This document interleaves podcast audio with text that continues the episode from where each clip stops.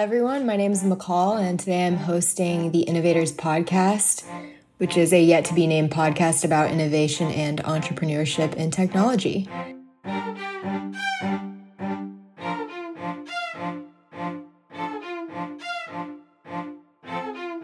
I'm here today with my boss, Andrew Greenstein, and he's one of the founders of SF AppWorks, which is a software development firm that focuses on innovation and rapid prototyping.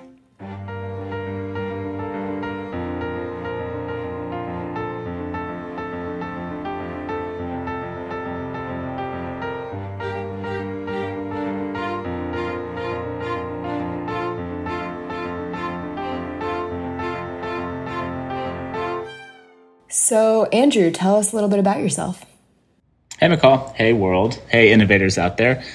Uh, my name is Andrew, and uh, I'm the head of SF AppWorks along with my co-founder Darius Zagrian. And we uh, we started SF AppWorks about 10 years ago, uh, born out of the ashes of a startup company and wanting to help bring some of the, the lean methodologies and startup practices to bigger businesses. Um, so we started a software development firm, and uh, after a few years, we started working with some really innovative teams uh, at West Elm, at J. Crew, um, at Vanguard, and a bunch of other companies, AARP. Uh, and really, what we, we found is that great innovation teams uh, have a process. There's not just one process, but they have a process. And we started to become fascinated with what those processes were and how they differed. Uh, and really started to explore that more. So, uh, you know, we, we are a software development shop. We can build websites, apps, and all sorts of things. But the work that really gets us excited uh, and that we're driving ourselves more towards is how to help companies figure out how to build in, uh, innovation infrastructure within their product development. Awesome. Before we really jump into it, I, would like to kind of talk about what you feel like innovation truly is. Like, what is your definition of innovation? This is a great question because we just spent, and I wonder if you knew this, uh, a little bit of time defining innovation. Uh, we uh, as we as I said, we realize that everyone, every organization has its own version of what innovation is, and so we decided we should start out with trying to come up with a common thread format for innovation. So we looked at a bunch of different companies that we've had personal experience with.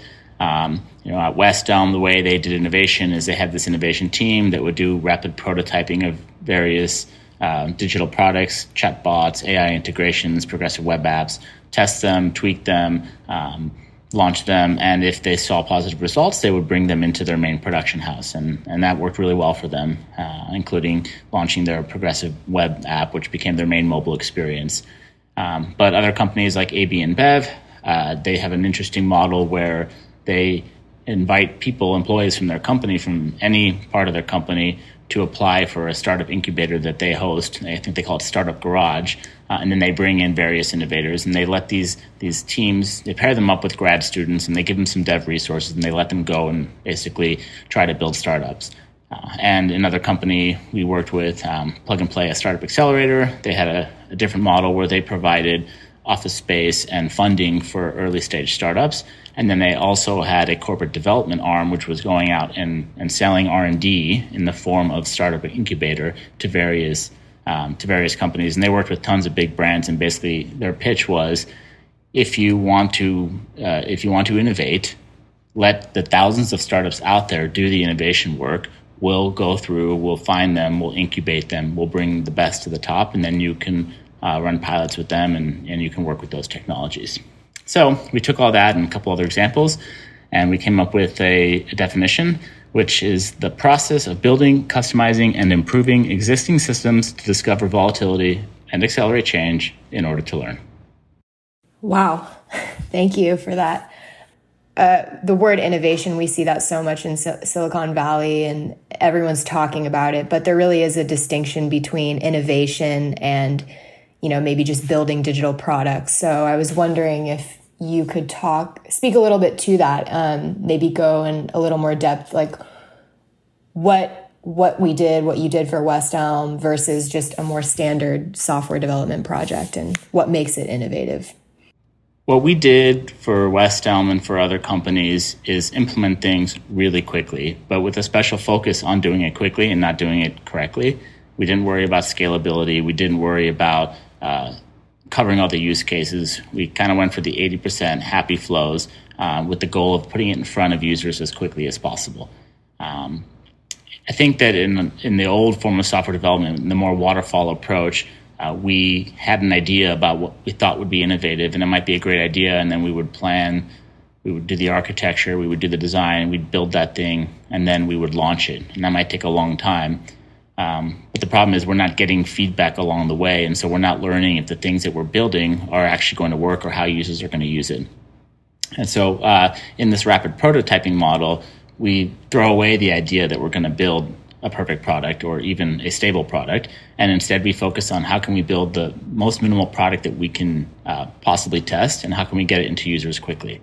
So we built a Facebook chatbot, but rather than build a big Facebook chatbot that would take a long time, we built a, a version or several different versions with several different flows that we could test out. And what we found is that those chatbots were actually causing more frustration for customer service than uh, than they were solving, and therefore it wasn't actually doing what it was supposed to do. Um, so we moved on. Uh, we built an AI integration with Pinterest um, that was kind of cute and fun, and can give people an opportunity to explore merging their Pinterest boards with the furniture selections from West Elm. Um, but it didn't didn't lead to any more sales. But it was still a win because it got picked up by Fast Company, and so they featured they got featured in the press, which which was a, a different form of win. Um, and finally, the progressive web app that we did end up building for them uh, was a huge success. Um, increased our revenue per user by 17%, or no, by 8%, and the time spent on site per user by, by 17%. So um, I, I, think the way we look at it is um, let's build as much as possible, let's test as quickly as possible, and let's iterate and basically accept that we don't know what is going to happen, and, and therefore we need to test. So, how do you feel like innovation teams fit into businesses? Great question. We really like the work of Kent Beck, who wrote uh, Extreme Programming and who defined uh, what he calls the um, the product development triathlon, I believe. But basically, he split innovation or he split product development into three different parts. Uh, you have an explore phase, an expand phase, and an extract phase. And so, in the explore phase, you don't know what's going to work, and your goal is to try as many different things as possible. Um, in the expand phase, when you hit a nerve, now you're worried about removing all the bottlenecks and trying to help this thing grow as quickly as you can. And when you hit the extract phase, now you're trying to just squeeze out the most value that you can. So, expand phase, every startup that is pre funded, pre launched, idea stage, or that hasn't even found its product market fit. Uh, and in that in that uh, type of team, you want a lot of a lot of experimentation and a lot of creativity and a lot of open ideas. Um, when you think expand phase, you know you can think of Pokemon Go or Facebook when it was blowing up and just trying to get on as many campuses as possible and then in as many places as possible. And then in the extract phase, uh, you think about sophisticated business people running models, squeezing out dollars, you know, uh, playbooks emerge, and, and that's really where you're just trying to, to squeeze the last bits of value out of that product. Uh, the important insight for us was that you have to understand which phase you are in your business and you have to have the right team for that.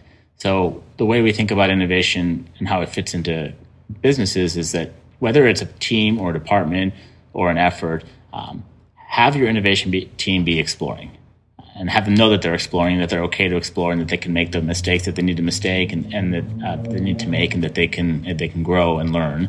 Um, and when they hit a nerve and find something interesting, be prepared to either shift out that team or move that to another area, a, a, team that is more focused on expanding, that knows how to grow and scale and thinks that way. Uh, and similarly, once you've sort of topped out of your growth or growth slows down, be ready to come in with a, a team that can optimize that. And so a lot of the teams we work with have walled off innovation. I'm not saying that's ideal uh, because you do want input from various parts of the company. But if you if you understand which phase of explore, expand, extract you're in, then you can have the right mindset and devote the right resources and have the right goals. Um, so let's just talk about what the ele- the elements of an innovation team are. The elements of an innovation team are whoever you have available to work on innovation, which might just be one person, might be two or three, might be a whole team. Uh, so we like to think about it in terms of minds, because if you are one person, you still need these various minds. Um, so we, we think about the product mind, the design mind, the building mind, the testing mind, the selling mind, and the researching mind. So the researching mind is the person that loves to go down rabbit holes of information, look at what's worked in the past, try and figure out what could work in other contexts. Um, and they're, of course, great to have. The design mind is the person that connects dots and thinks about user experience and actually makes those those tricky, hard decisions about what to include and what to not include. Um, they think about uh, aesthetics, but they also think about form and, and utility. Um, the the product mind, the producers, the one that comes up with the ideas for um, new products, uh, the one that sort of ties together um, the research with the design and the development. Um, they understand their their main goal is to make sure that this concept gets into production. The builder is the mind that slows down and says, "How does this actually come together? What do we need to think about? How do we make sure that it's it's supportable?" Uh, and it's a it's a crucial mind for actually turning nothing into something. Um, the testing mind is a highly analytical one that depends on data to make decisions and is constantly thinking about the users. And finally, the selling mind, um, which I guess is mostly my mind. Uh, it's the collaboration. Uh, it's a collaboration requires buy-in from all stakeholders. So whether you are trying to get funding for your next project and you have to go out and pitch stakeholders, uh, pitch, investors, or you are trying to convince other people on the team that they should put in the extra effort to help this thing work, you need buy-in. And so having that selling mind inside you is important so that you can you can uh, constantly put the value proposition into clear and relatable terms that other people can then get behind. Definitely. I when I was reading this piece, I it was enlightening because I think for myself I always think, "Oh, I'm this type of person. I'm this type of thinker. Like this is my strength." And it's it seems so true that there are, are actually so many minds that make up um, one person, and you can exercise those different minds. Yeah, and it's totally a it's a it's a cocktail of different minds and different amounts. Um, I think just even having the discussion with other people um, helps people understand where they can put their best value in and where they need more support in, and that can also help figure out if you need to go and add people to your innovation team. And do you think when you're building an innovation team, you you ideally would select you know this is six one two three four five six six people that make up these parts? Or do you just look for six creative people that have the right skill set and kind of coach them on these things? Or I, I, think organizationally it depends what what kind of how you put together your teams um, I it, you definitely want diversity of thought you definitely want people that lean more creative, the people that lean more analytical, the people that are more risk averse, and um, the ones that are willing to try anything. Um, I think you want to mix it, mix your team up with as many different minds as you can. Um, but that said, you have to work with what you have, and that's why you can at least try to define what the, who's going to play the different roles. Even if you do have a team that um, you know that doesn't have a risk taker on it, then someone has to raise their hand and say, "Okay, I'll be the risk taker here." I see. So I know you work with a lot of people that are really excited about innovation and they're motivated by it. And this is kind of at the core of what you're pursuing. But I'm wondering, do you, is it often you work with clients who maybe aren't looking at their projects in an innovative way? And do you find yourself trying to pitch, in a sense, pitch innovation to them? Yeah, all the time. I'd say about half of our work comes from straight software development projects where it's not that they're not innovative they're just they tend to be in more of an expansion phase or an extraction phase um, and you know even so we try to uh, we try to be innovative in whatever way we can. So if we're not innovating on the product side maybe we can help innovate on the process side. So if we're working with a client that knows what they're building they know how much they're getting out of it but they need to be able to support more users and we're providing the services and architecture to do that um, maybe we can share some of the ideas that we've read about the different types of agile to figure out how they can um, improve the velocity of their development or how they can reduce their errors or how they can get more collaboration or how they can reduce um, turnover on the team so we you know even when not in the product side we still try to innovate in whatever way we can and yes we are always trying to sell innovation as a mindset um, and and speed of product development and testing as a practice Got it. And last question is what is your favorite innovation? Favorite innovation? Um, wow, there are so many to choose from. Uh, the one I use the most is probably the toothbrush. Well, not the most, but the most consistently. I use that every day and every evening. Um, so that's one of my favorites for sure. Uh, the airplane, that's been great. My iPhone, the piano, is that an innovation? I think the cool thing about innovations is that uh, they don't have to be completely new ideas. Oftentimes, the best ones grow from existing ideas. And I don't know if this is the best example, but um, I remember thinking about I was a kid and someone was telling me about how the windshield wiper was this huge innovation when it happened. Um, but that the guy who invented the multi-speed windshield wiper was way richer than the guy who invented the windshield wiper. And I'm not sure exactly why that stuck with me, but I guess it just kind of reinforces this idea that you don't necessarily need to be the first person to come up with something. Possibly the innovation is taking something that already exists, a windshield wiper, and combining it with something else, multi-speed, whatever, and then having uh, an even better innovation. And that's how society has worked, right? That's how we've gotten to this point because we're constantly improving upon our ideas and uh, in our innovations. So um, I'm going to think a little more about that question. the Next time we talk, I'm not going to answer what my favorite innovation is. I'm going to answer what my favorite improvement to an innovation is. Definitely. Well, yeah, thank you so much for being here, Andrew. And um, we hope we can speak to you again soon about these these things. Great. Thank you so much for having me here today.